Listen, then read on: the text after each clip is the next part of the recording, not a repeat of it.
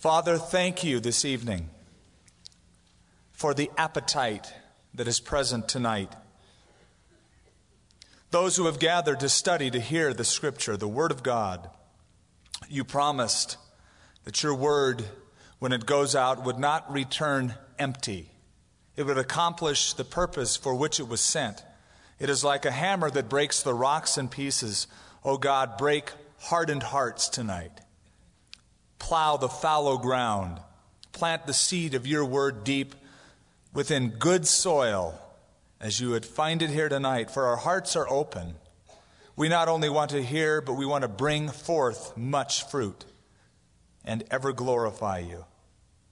In Jesus' name, amen. Now, chapters 14 through 20, midway through chapter 20, are all of the chapters the Bible uses to talk about the wilderness wanderings. That's not much Especially when you think that altogether it was 40 years. Technically, it was 37 to 38 years of strict wandering, but only four chapters to cover it. And each chapter has one incident in it. So, four incidents cover about 40 years of carnal disobedience. That's interesting to me. And I think the reason for it is that when you're out of God's will, you don't have much to say, you don't have much to tell. And I think we should remember that when we give testimonies. Some people, when they give their testimonies, love to glorify how bad they were. I used to do this and I used to do that. You don't have really much to tell.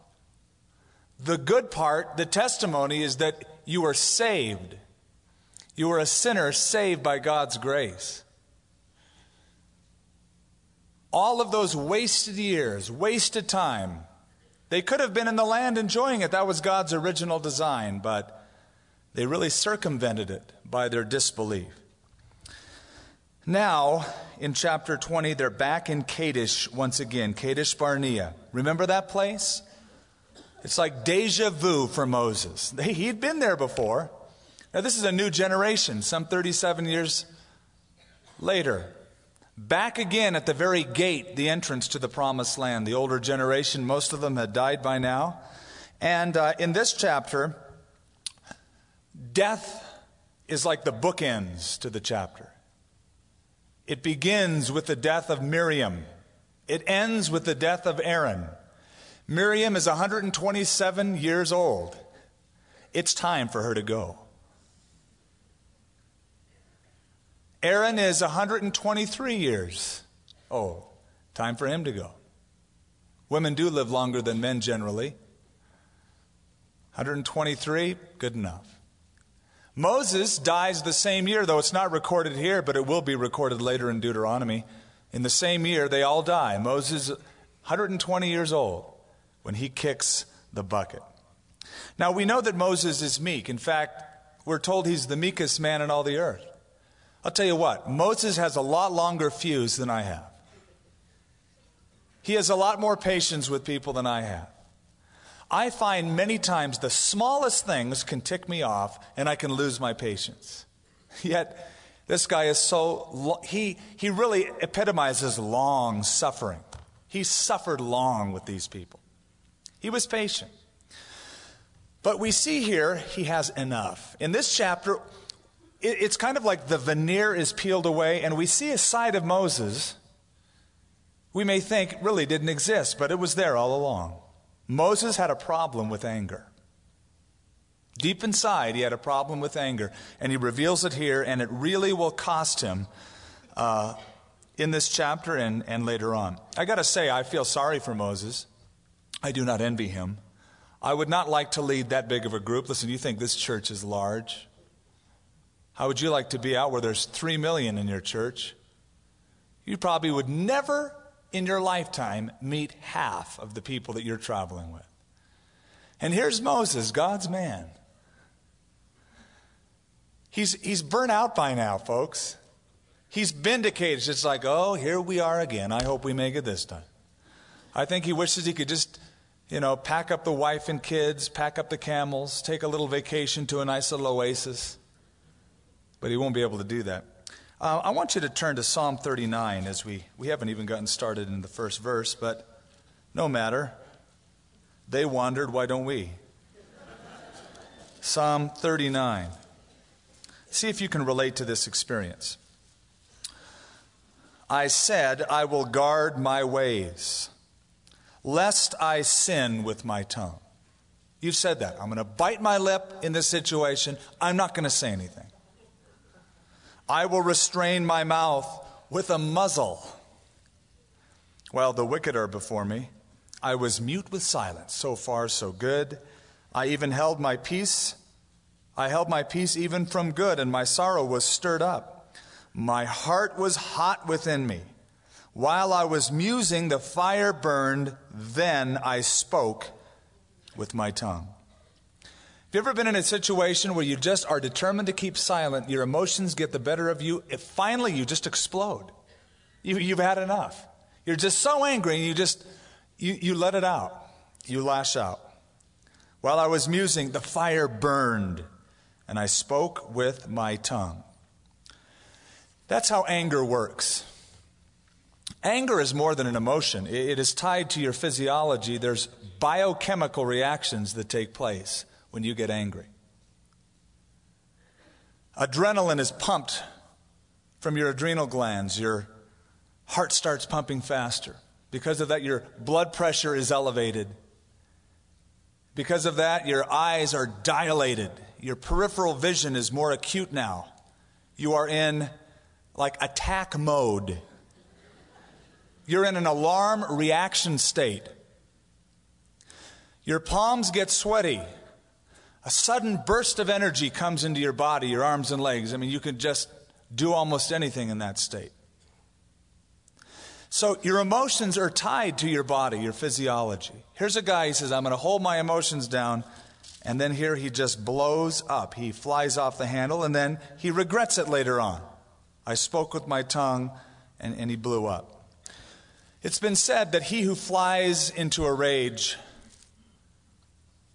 has trouble making a safe landing. Moses in this chapter flies into a rage. God tells him to do something. He sort of does it, but his emotions get the better of him. I think his blood pressure is raised, and he takes this rod in his hand. Instead of speaking to the rock, he smites it, he beats it hard. And he, just like Psalm 39, uh, he blows up. When I was a kid, I really did have a problem with anger. I'm not saying I'm perfect now, believe me. But by God's grace, things are changing. But as a kid, and really, I won't blame my dad, I take full responsibility for it, but he modeled the short fuse very well. Little things would get him, and he'd fly off the handle. And then later on, when I find myself as a teenager, I'm never going to be like that. I'm going to be cool as a cucumber. Little things would just set me off. I got angry. I've told you the stories of the holes in the doors. I put big holes in the uh, lawn out front with my motorcycle as I just dug it down and peeled out and took my guitar and busted it, not because I wanted to be the Who or something like that. I just was angry. I broke it, shattered it. Now, that's a side of Moses you don't expect to see, but you see it in chapter 20 as he misrepresents God. Now, before we go into this and talk a little more about anger, not all anger is sinful. You're commanded to be angry. Ephesians chapter 4, verse 26. Be angry. That's a present imperative in the Greek language. It is a commandment to you to be angry. But it says, be angry, but do not sin, or don't let your anger lead you to sin. There is an appropriate time for anger. The anger of the Lord is mentioned 18 times in the Old Testament alone. God got angry, and it wasn't sin. He was angry at sin. He was angry at what sin did to people. It's funny how people will think of Jesus Christ, gentle Jesus, meek and mild, look upon this little child, and we should take all of our cues from Jesus. Jesus got angry. Matthew chapter 23. And I don't think you can read that chapter without emotion. How can you read the words such as, Woe unto you, scribes and Pharisees, hypocrites! You are whitewashed sepulchres. all white on the outside, full of dead men's bones on the inside. How can you read that without emotion? I mean, you could read it like that, but I think he was seething. What about overturning those tables of the money changers in the temple? Do you think he went out there with just a big smile on his face? Excuse me. Could you stand aside? I'd like to overturn your table. He was angry. And anger isn't sin. When you're angry, when it's righteous indignation, when you're angry at sin. But it can become sin. That emotion can sort of overwhelm you, take advantage of you in a sense, get the better of you. It can lead you to sin. It can lead you to destroy, it can lead you to hatred. When that part of you, your endocrine system starts dictating the way that you operate, when you make a choice to respond to it wrongfully, and it leads you to hatred, then you're a murderer, Jesus said. Whoever hates his brother is guilty of murder, he said. And so, what makes the difference between the first and second parts of Ephesians 4:26, be angry and sin not? It's the choice to obey and respond correctly to that feeling that you have inside. To channel it correctly. And we want to talk a little bit more about that tonight. Let's get into the chapter. Numbers chapter 20. Then the children of Israel and the whole congregation came into the wilderness of Zin in the first month, and the people stayed in Kadesh, and Miriam died there and was buried there. They didn't carry her bones, they just left her where she lay. Now there was no water for the congregation so the whole congregation gathered together against Moses and Aaron, and the people contended with Moses and spoke, saying, If only we had died with our brethren when our brethren died before the Lord. Now, perhaps for Moses being back in Kadesh, it was like a memory trigger for him. Just being there again, just being in the same surroundings, recalling what happened. 37, 38 years before. Remembering the 12 spies that went out and came back. Remembering they went out for 40 days, and now they've wandered a year for every day that they spied out the land. Only two came back with a good report. God judged the nation. Most of them have died by now, and Moses is back again. It's a rerun for Moses. And I think being in a situation like that, it just triggers your memory, and, and, and all of those old patterns come back. It's like if you go back to some of your old friends or some old situations, it's funny. You think, oh, I've conquered that. I'm done with that temptation. But it's interesting when you get back into your old scene again with your old friends, your old town, the old buddies, the old bar. It triggers your memory. The patterns come back. You're susceptible.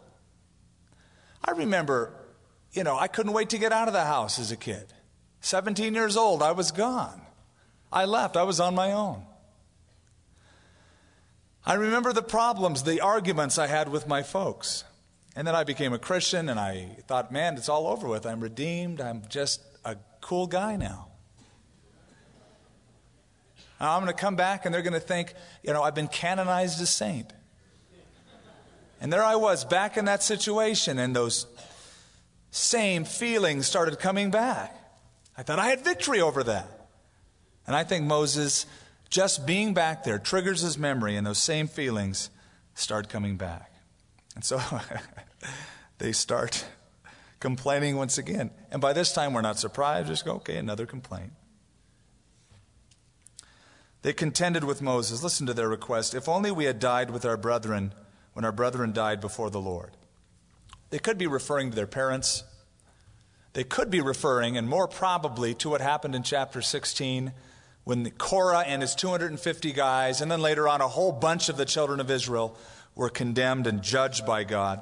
If only we had died. I've told you my response to that. I would have said either amen or, well, we can arrange that. Why have you brought up the congregation of the Lord into this wilderness that we and our animals should die here?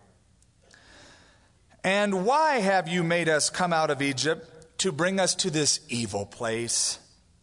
It's not a place of grain or figs or vines or pomegranates, nor is there any water to drink. You see, they heard the stories. They got all of the verbal commercials. It's going to be a land flowing with milk and honey. Well, Kadesh, I got to tell you,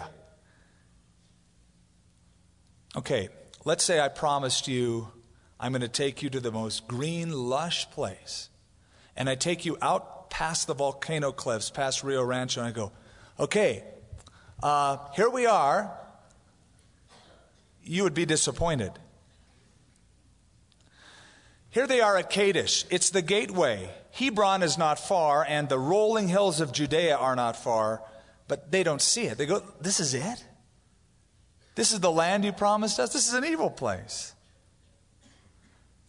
Nor is there any water to drink. And Moses and Aaron went from the presence of the assembly to the door of the tabernacle of meeting. They fell on their faces. They keep doing that, you notice. And the glory of the Lord appeared to them. And the Lord spoke to Moses, saying, Take the rod. Perhaps he meant the rod of Aaron that budded, that we saw last time. And your brother Aaron, gather the assembly together. Speak to the rock here's your instruction, Moses. See that rock? I want you to talk to it. Now, they're going to think you're a little weird talking to stones, but those are the instructions. Just go over to that rock and start talking to that rock. Before their eyes, and it will yield its water. Thus you shall bring water for them out of the rock and give drink to the congregation and their animals. So Moses took the rod from before the Lord as he commanded him. And Moses and Aaron gathered the congregation together before the rock. And he said to them, Hear now, you rebels. Must we bring water for you out of this rock? Then Moses lifted up his hand and struck the rock twice with his rod, and water came out abundantly in the congregation, and their animals drank. Now, freeze frame this for a moment and play the film back, way back. Moses had a problem. We've overlooked it by now. It's been so long, we've forgiven him for it. But there was a time when Moses was still in Egypt, still in the courts of the Pharaoh. And there was the day when walking outside, he noticed that an Egyptian was mistreating a Hebrew. In fact, he was beating him. You remember the story?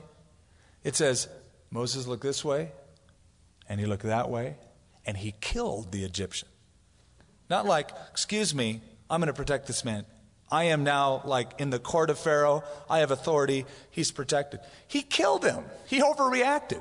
He was so angry, he put out his lights, took away his life.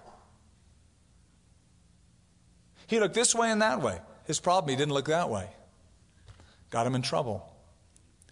Forty years later, after being out in the wilderness, he comes back to Pharaoh to be the deliverer for the children of Israel. He's 80 years old. The final announcement that Moses has for Pharaoh is that the firstborn of Egypt will be killed by the last plague. And there's a contention that goes on.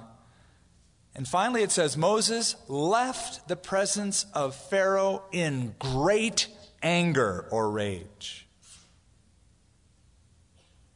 Then there's the incident on Mount Sinai. Comes down, God has spoken to him. He's had a glorious experience. Oh, this is awesome. God speaks to me. I got 10 commandments. Comes down and sees the children of Israel what? Having like an orgy. They built this bull, and Aaron was part of it. Said, Oh, well, here we are. And this bull came out of the fire, and we started worshiping it and dancing. And Moses was angry. Now, he had a right to be angry. That's righteous indignation. But the way he expressed his anger was wrong. How did he do it? He took and he broke those things, he threw it down. God did not condone that display of anger. In fact, he said, Moses, now go cut out of the rock two more tablets and write on them yourself what I wrote the first time with my own finger. I wrote it the first time. I'm not going to repeat myself. You write it again. You know, it's sort of like when you're in school and you write something a hundred times when you misbehave. I think that's sort of like that. In fact, it's worth, worse when you have to write in stone even once. Now that's Moses' past. Here we come here, and God says, Speak to the rock, and he smites it, uh, hits the stone with his rod.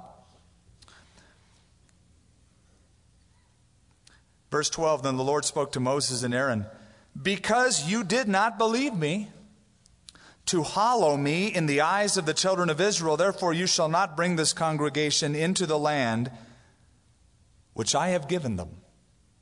This was the water of Meribah because the children of Israel contended with the Lord and he was hallowed among them. Now, he did obey in a sense. He got out there with Moses, he got the people of Israel together. He took the rod, he went over to the rock, and then he departed from the commandment of the Lord. Instead of just talking to the rock, hey, rock, give us water. He, he flew into a rage, perhaps like what the psalmist said I'm going to bite my tongue, I'm going to hold it. But then the fire mused. He exploded. He spoke with his tongue. You rebels. Must we bring water for you from this rock? I would say he lost control. Now, God is displeased. Number one, he disobeyed God. That is, he did not completely obey God. God said, Speak to it, and he hid it. You know, any emotion can get out of control, can it? Any emotion. Emotions are good, but emotions aren't reliable. You know, if you always live by how you feel, you'll be a basket case. And yet people say, oh, just do what's in your heart. Don't do what's in your heart in terms of what you feel like doing. Do what you know is right.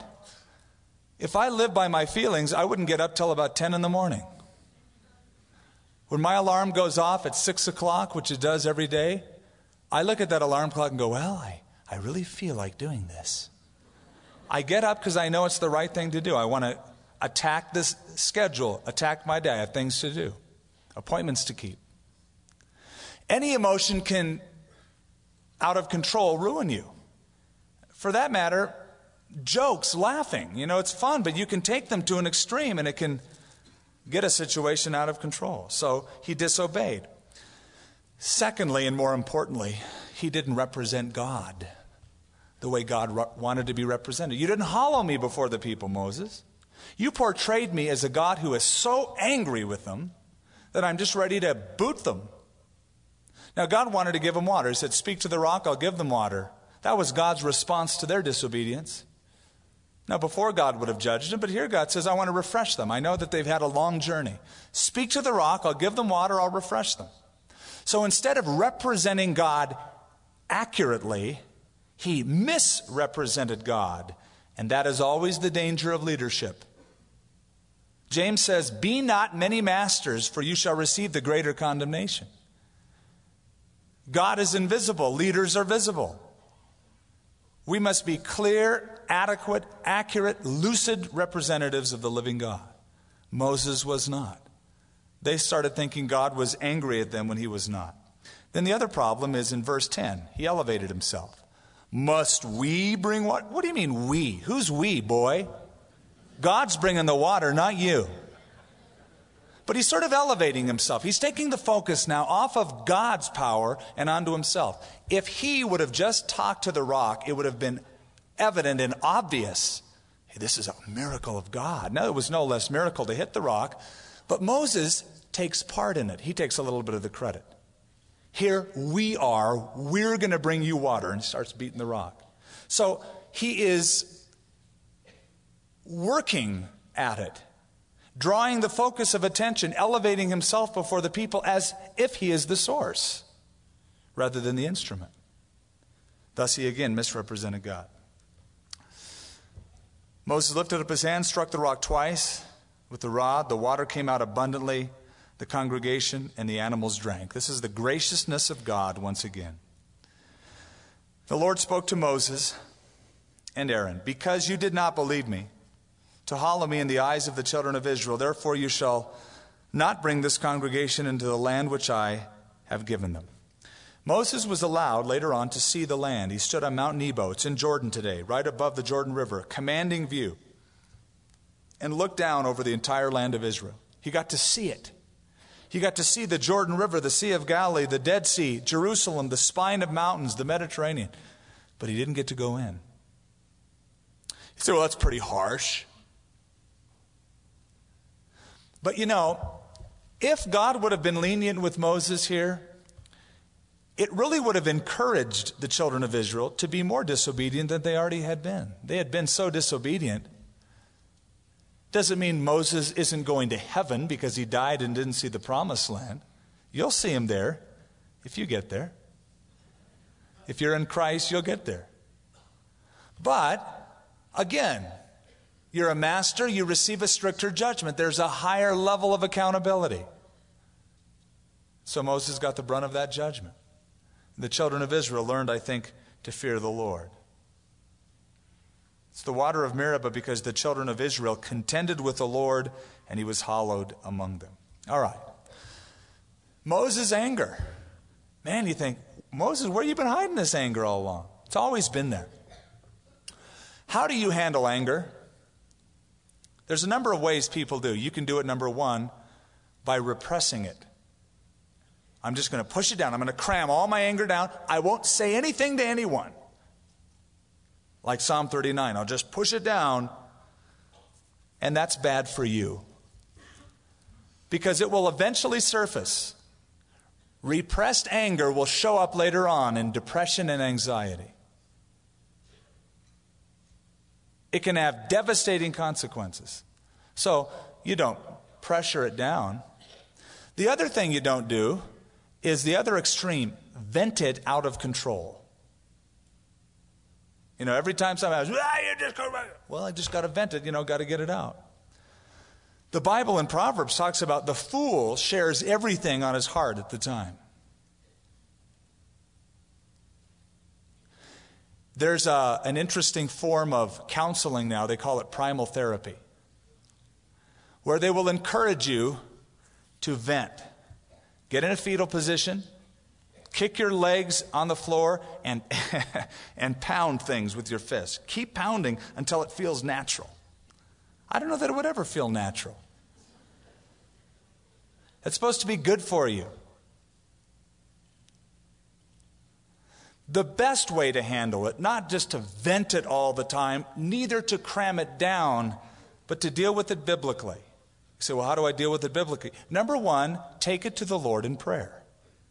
Ephesians or Philippians chapter 4. Be anxious or be filled with anxiety for nothing, but in everything by prayer and supplication with thanksgiving let your requests be made known to God, and the peace of God that surpasses all understanding will rule, will reign in your heart. Secondly, seek out godly third party advice to bounce it off of. Proverbs chapter 20, I can't remember the exact verse, talks about the multitude of counselors, their safety.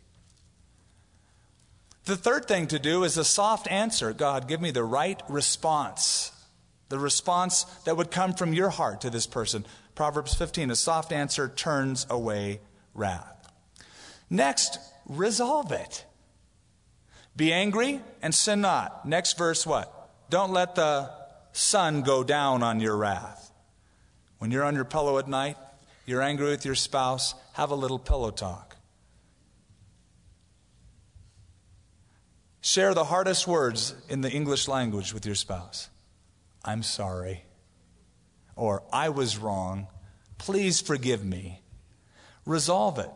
Be resolved to resolve the anger before you let the sun go down every day. Otherwise, you're just repressing it, and eventually it will come back up.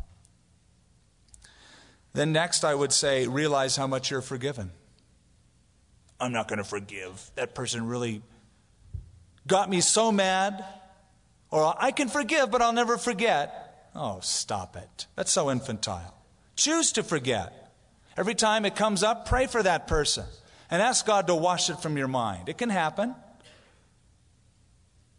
Realize how much God has forgiven you. Matthew 18, you know the story about the guy who owed millions of dollars and his master forgave him. And he was so excited, but there was somebody who owed him just 25 bucks, and he grabbed him by the scruff of the neck and said, Pay me or I'll put you in prison. The master found out about it, the king, and said, Wait a minute, I forgave you a great debt that you'd never be able to pay, and yet you couldn't forgive this guy who owed you 25 bucks? He said, Deliver him over to the torturers. Here we are, we pray, Father, forgive us our debts But we're to pray what? As we forgive those who are debtors against us. Realize how much you've been forgiven, and you know what? You ought to be able to forgive anybody for anything. You say, Well, you don't know. Listen, you and I put Jesus on the cross, and he said, Father, forgive them. If he can do that and give you heaven, and we don't deserve it, we should be able to extend forgiveness to those who have shafted us. Forgive us our debts as we forgive those. Now Moses sent messengers from Kadesh to the king of Edom. Thus says your brother Israel You know all the hardship that has befallen us, how our fathers went down to Egypt, and we dwelt in Egypt a long time, and the Egyptians afflicted us and our fathers.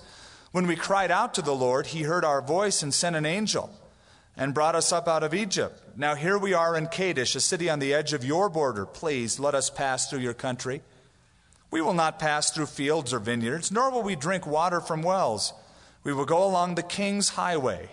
We will not turn aside to the right hand or to the left until we have passed through your territory. Then Edom said to him, You shall not pass through my land, lest I come out against you with the sword. So the children of Israel said to him, We will go by the highway, and if, our, if I or my livestock drink of any of your water, then I will pay for it. Let me only pass through on foot, nothing more. Then he said, You shall not pass through. So Edom came out against them with many men and with a strong hand. Thus Edom refused to give Israel passage through his territory, so Israel turned away from him. He asks permission, and he sort of gives him a history lesson at the same time. He says, It's Israel, your brother. There was a relation. Edom was inhabited by the descendants of Esau, the brother of Jacob. These are the descendants of Jacob, the children of Israel. Now, in a sense, they go way back. There's the descendants of Esau, here's the descendants of Jacob. But it's interesting that even back then, there was an Israeli Arab conflict. And there's always seemed to be that conflict throughout history. Later on, Edom hassles Israel. They never get along. Today, Jordan is modern day Edom and Moab. But here you see an Israeli Arab conflict way back then. The conflict has raged. I was talking to my brother today. He said, I hear you're going to Israel in May. He goes, I don't, can you postpone your trip? I said, Jim, You've been telling me that. I've gone to Israel 16, 17 times now. You tell me that every time. For the last 20 years, you've told me to postpone my trip. There's always going to be those factions over there. He goes, Well, I guess you just have to be ready to go, you know, when the Lord calls you. No, I said, That's it.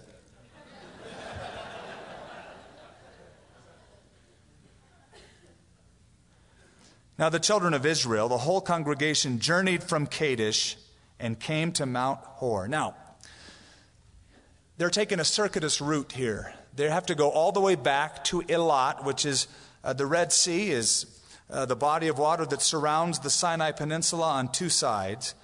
Uh, they're on the eastern part of the Red Sea. They go back to Elat, then they have to go inland over to Arabia and up around. So they're really going out of the way now to get to the land of Israel. And the Lord spoke to Moses and Aaron in Mount Hor by the border of the land of Edom, saying, Aaron shall be gathered to his people, for he shall not enter the land which I have given to the children of Israel, because you rebelled at my word at the water of Meribah. Maybe Aaron looked at Moses and said, Thanks a lot.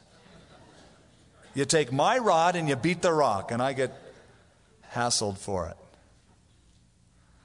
Take Aaron and Eleazar his son, and bring them to Mount Hor, and strip Aaron of his garments, and put them on Eleazar his son, for Aaron shall be gathered to his people and die there.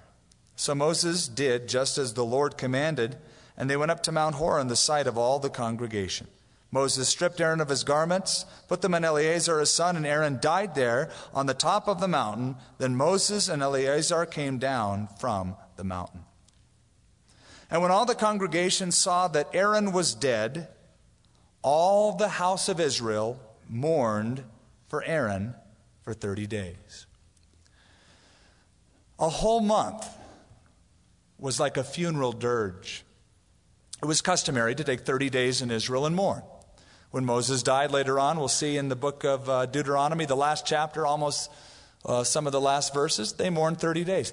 The Egyptians mourned for 70 days when somebody died. Now, there's a difference. You know, in this country, we don't, we're not as close to death as other cultures. I've traveled to many places in the world, and people are very familiar and at home with life and death. They see it. When somebody dies, they're viewing the dead body. The dead body's in their home. All of the people help to prepare the body and to bury the body with their own hands. Here, we take, take them to the mortuary. We never really see. We never know what has really happened. And then you go into this strange place, and they usually play goofy music, and it's really a hush hush kind of a tone and special flowers. And it's just, well, it, it has always struck me as rather odd. And then we compliment a person if they don't mourn.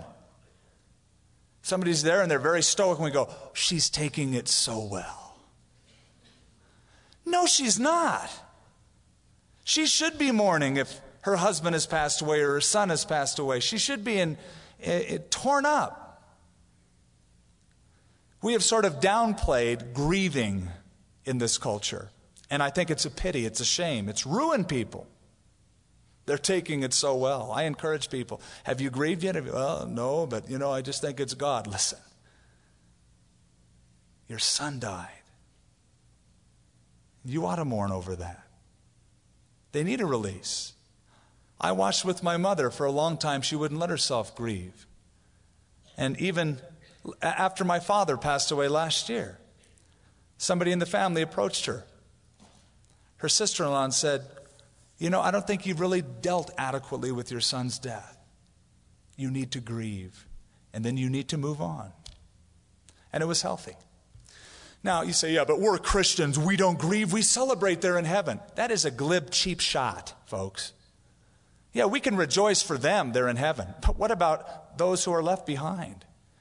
Now, it says in Thessalonians that we sorrow not as those who have no hope. What he means by that is not that we don't sorrow, it means that we sorrow differently from hopeless worldly people. Their sorrow is hopeless, our sorrow is mingled with hope. But we still sorrow, we still grieve. And I love the fact that the Bible talks about Israel mourning for 30 days. Man, they got it out in the open. They would often wear sackcloth, put ashes on their heads. In the New Testament times, there were professional mourners to encourage the people. You'd pay them certain fee and they would come to your house and they would just start crying and they would make a wail and they would tear their garments and they oh and they play this music you know out of tune music and they, they did it for a fee so they could turn it on and off. But what that would do is encourage the other people to mourn, bring it out in the open.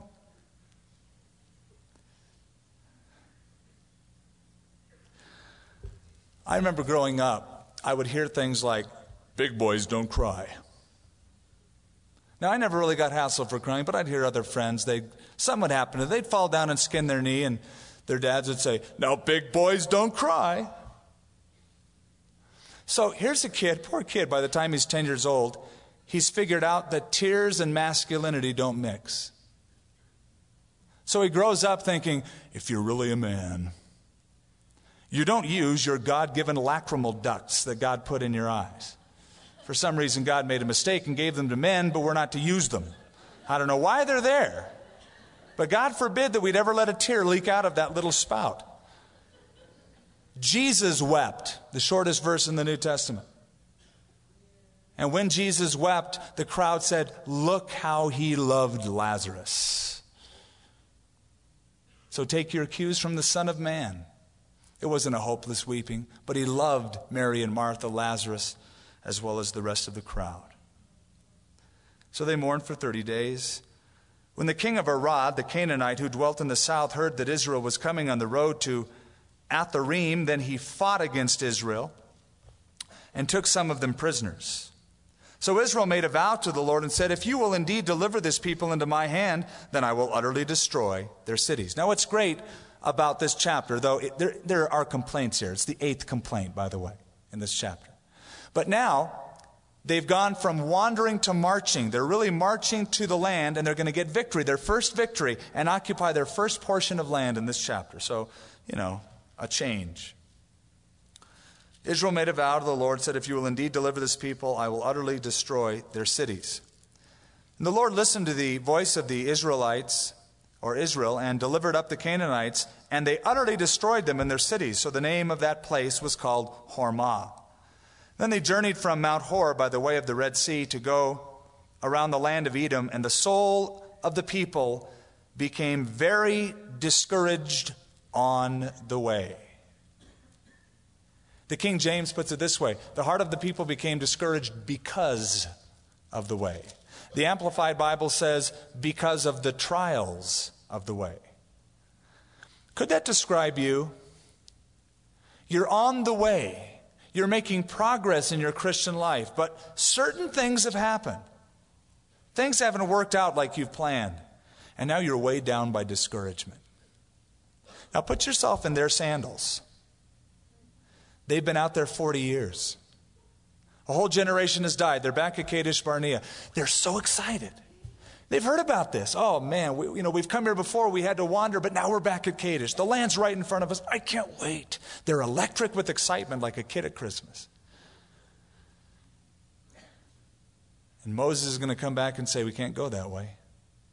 We have to turn back. Not only do we have to turn back and go back to Elat where we started from, Etzion Geber was the ancient city's name, but we now have to go inland through Arabia and up. Finally, they became discouraged. All that they dreamed for shattered. Discouraged way down. If you are discouraged, first of all, realize it's okay. And even as you are a Christian, it doesn't mean that you have to be undiscouraged all the time.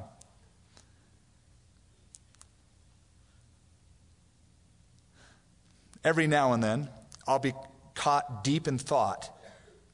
It's rare,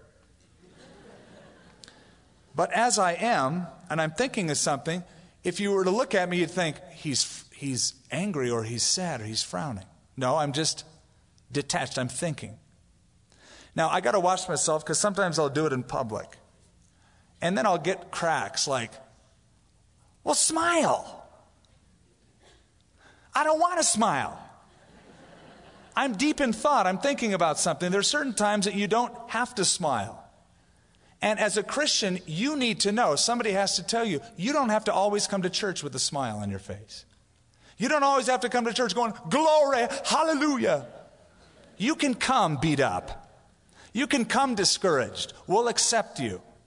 We'll pray for you. Come the way you are. Jesus said, Come unto me, all you who are excited, all you who are pumped up. He said, All you who labor and are heavy laden, I'll give you rest. He invited those people. You, you need to be able to come to a place where you can say, I am discouraged. Instead of people saying, Well, you shouldn't be. You're going to heaven. Well, I know that, but I just happen to be discouraged right now. Is that okay? It's okay.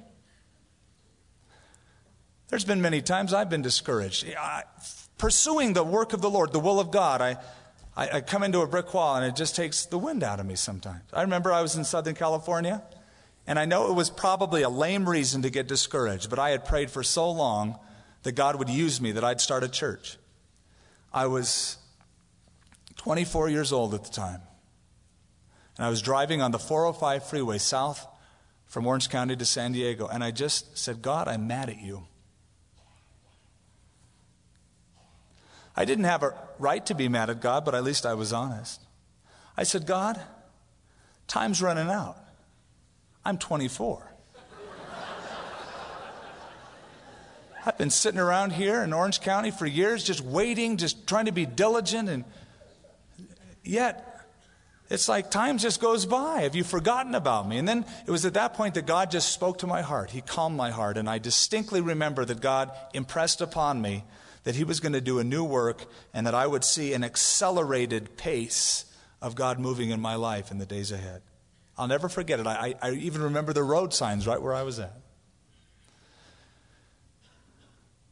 God encouraged me, and we'll see God encouraging them in just a minute. When we were over at our other building on Snow Heights, we were so pumped because we were in this building before the old Kaufman's West and it held like 450 seats. And we were getting into this building that held about 800 seats, 850 seats, 900 if you really cram it in. We had enough money to get in. We were all excited. We thought we were doing everything up to speed, up to code. Really working hard to get in on time. Working in the evenings in construction on our own. And then the city comes, says you can't occupy. You have to put another layer of drywall throughout the entire building. Now, we had a guy who was a contractor and got everything approved by the city, I thought. And now the city is telling me it's going to cost us $10,000 and a two month wait. I walked home and I was just so defeated, so discouraged, I wanted to just give up. It was just too much. Oh, God, why? I was discouraged because of the way. Have you ever been in that situation? I know I don't really have to ask that question. I know you've been there. I've talked to a lot of you about it.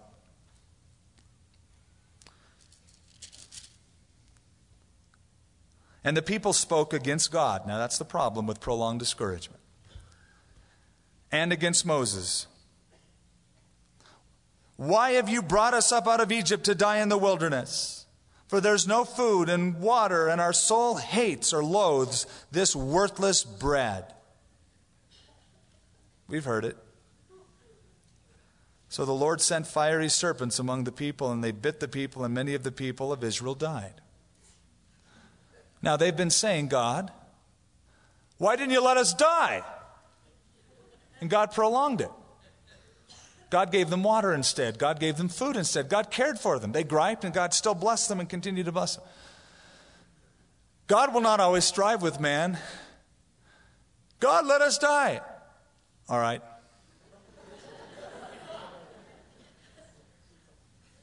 Notice the complaint was against God first of all. They complained against God. You know, all sin is against God. David, after committing adultery with Bathsheba, Psalm 51, against thee and thee only have I sinned and committed this iniquity in thy sight. Ultimately, sin is against God. Then it says, and against Moses, because Moses is the visible representative of invisible God. And so Moses is the scapegoat, gets blamed for this whole episode of being in the desert. When you're discouraged because of the way and you're mad at God, you take it out on others. And those that complain and point their finger at other people have indicated that they're really mad at God. And then they're complaining against the provision here. Our soul hates this worthless bread. They get up in the morning, manna omelets, manna pot pie for dinner. It gets old. But what they said was wrong. Look at how they put it. There's no food and water. Well, they had quail, they had water out of a rock. And yes, they had bread, manna from heaven. There was food. God took care of them. So the Lord sent fiery serpents among the people. They bit the people, and many of the people of Israel died. Therefore, the people came to Moses and said, We have sinned. Boy, they got spiritual real quick, didn't they? We have spoken against the Lord and against you. Pray to the Lord that he take away the serpents from us. It is amazing how affliction gets people on their knees.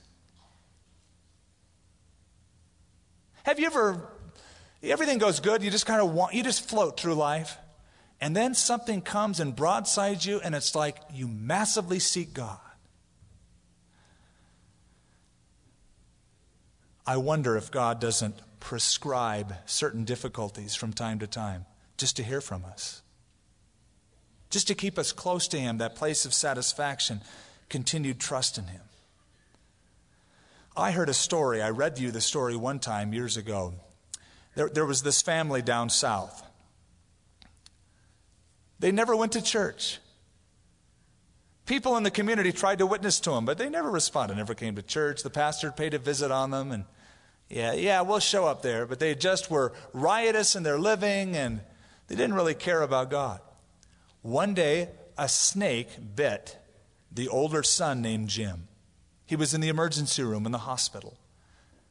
It looked like he was going to die. So they called the pastor of the church. Pastor of the church walked in And here's this guy on the bed, open to God. Whatever God wants, I'll be open to him. He got news from the doctor before he went into the emergency room stall that Jim was going to live. He'd be okay. It was just a close call.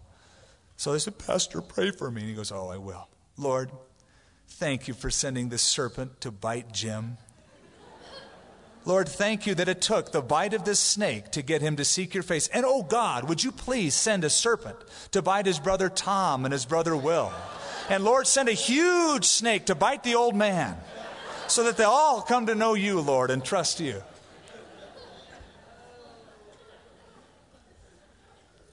We have sinned. They got spiritual all of a sudden. Pray for us. And here's Moses back to his patient, meek MO here. Moses prayed for the people. The Lord said to Moses, Make a fiery serpent, set it on a pole, and it shall be that everyone who is bitten, when he looks at it, shall live. So Moses made a bronze serpent, put it on a pole. By the way, that's the Asclepius, the symbol, ancient symbol of medicine, the healing that takes place. So it was, if a serpent had bitten anyone, when he looked at the bronze serpent, he lived. Now, it took faith to look at that serpent. In fact, nobody would look at that serpent unless they had faith. You know, you might get a few wise guys out there, and Moses said, Hey, I made this nifty brass snake. He's on the pole. Whoever looks at this snake will be healed. And I'm sure they thought, Oh, it's a wives' tale. Surely it takes more than just looking at a snake on a pole to be healed. There's some medicinal, modern technology that has to be employed. Surely just looking at a snake isn't going to make any difference. It took faith to look. But as soon as they looked, it says they were healed. Now, Jesus used this example in John chapter 3 when Nicodemus approached him. When he said, You must be born again. How can a man be born when he is old? He said, As Moses lifted up the serpent in the wilderness, so the Son of Man shall be lifted up, that whosoever believes in him shall not perish, but have everlasting life. There are amazing similarities here to the serpent on the pole and Jesus Christ being lifted up on the cross. In the Old Testament, they were bitten by a snake. It started out as a little pain, it progressed into a flaming inflammation, and it eventually took their lives physically, and they died. And so it is spiritually. We are bitten by sin. It starts out small, it inflames, consumes our life. We die spiritually, and we must look to Jesus Christ. Whoever believes in him will not perish, but have everlasting life. Now, that for some people is absurd and too simple. Well, surely I've got to do something else. I've got to look to my own works, my own religion, my own deeds, my own upbringing, something to be saved. No, it's as complex and as simple as a look of faith and placing your trust in Jesus Christ. You realize that you're a sinner. Well, they realized that they were bitten. Nobody had to tell them that. I'm bitten. Okay, now look at the snake on the pole.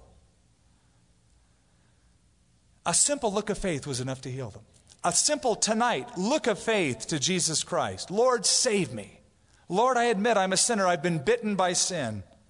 Would you please heal me of sin's disease? In one instant, He can wipe away all of your sin and make you white as snow.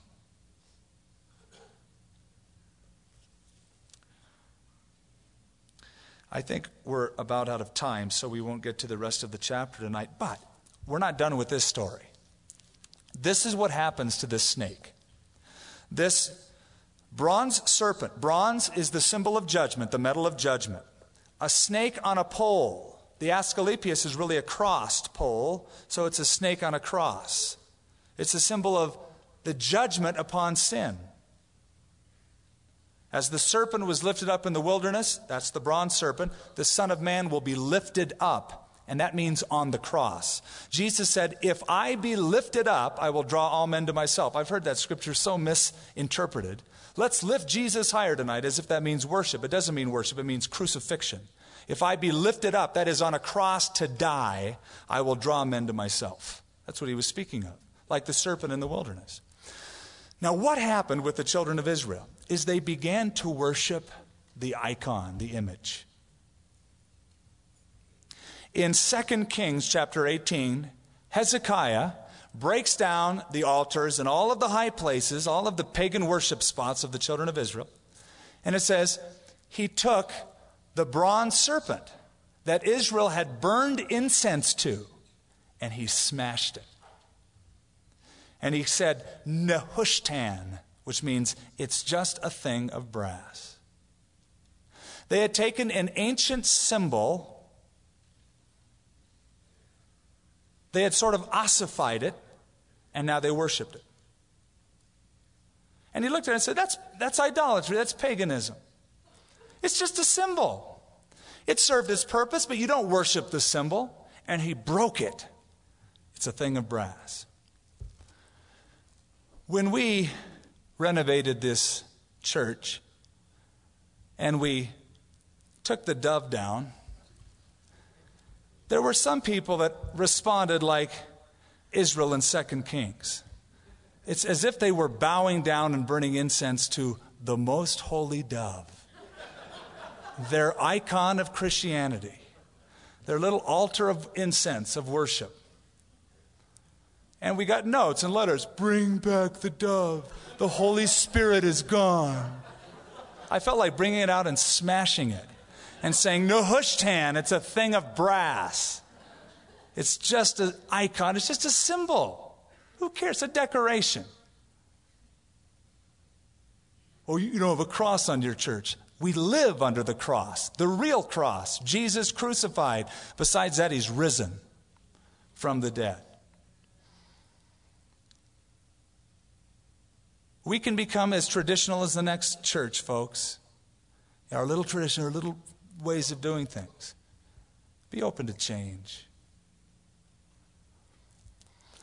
Now, what a concept. Look at the serpent and be saved. Just that look. Here's a guy over there dying by a snake. Hey, Shlomo, look over there. There's a bronze serpent. You're healed if you look. Oh, that's ridiculous. My grandmother believed in those things. I'm not going to look. I'm not the religious sort.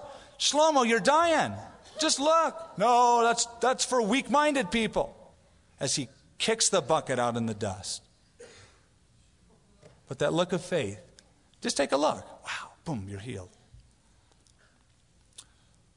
Now, tonight, there could be some here tonight. Oh, you've been around the religious block. You've heard all the stories of the Bible since you were a kid. Oh, they're nice stories to you. Yeah, it's cute. But you don't know that looking unto Jesus, the author and finisher of faith, would really save you, cleanse you from all of your sin. You might rationalize and think, no, I'll look to myself. I look to my education. I look to my background. And you, if you do that, will die in your sins. But look to Jesus. You see, if I'm right and you're wrong, you have everything to lose by staying in your position. Let's say I'm wrong and you're right. Let's say it doesn't really mean anything. You just die and you go into oblivion. You're still much smarter and much safer to believe in Jesus Christ.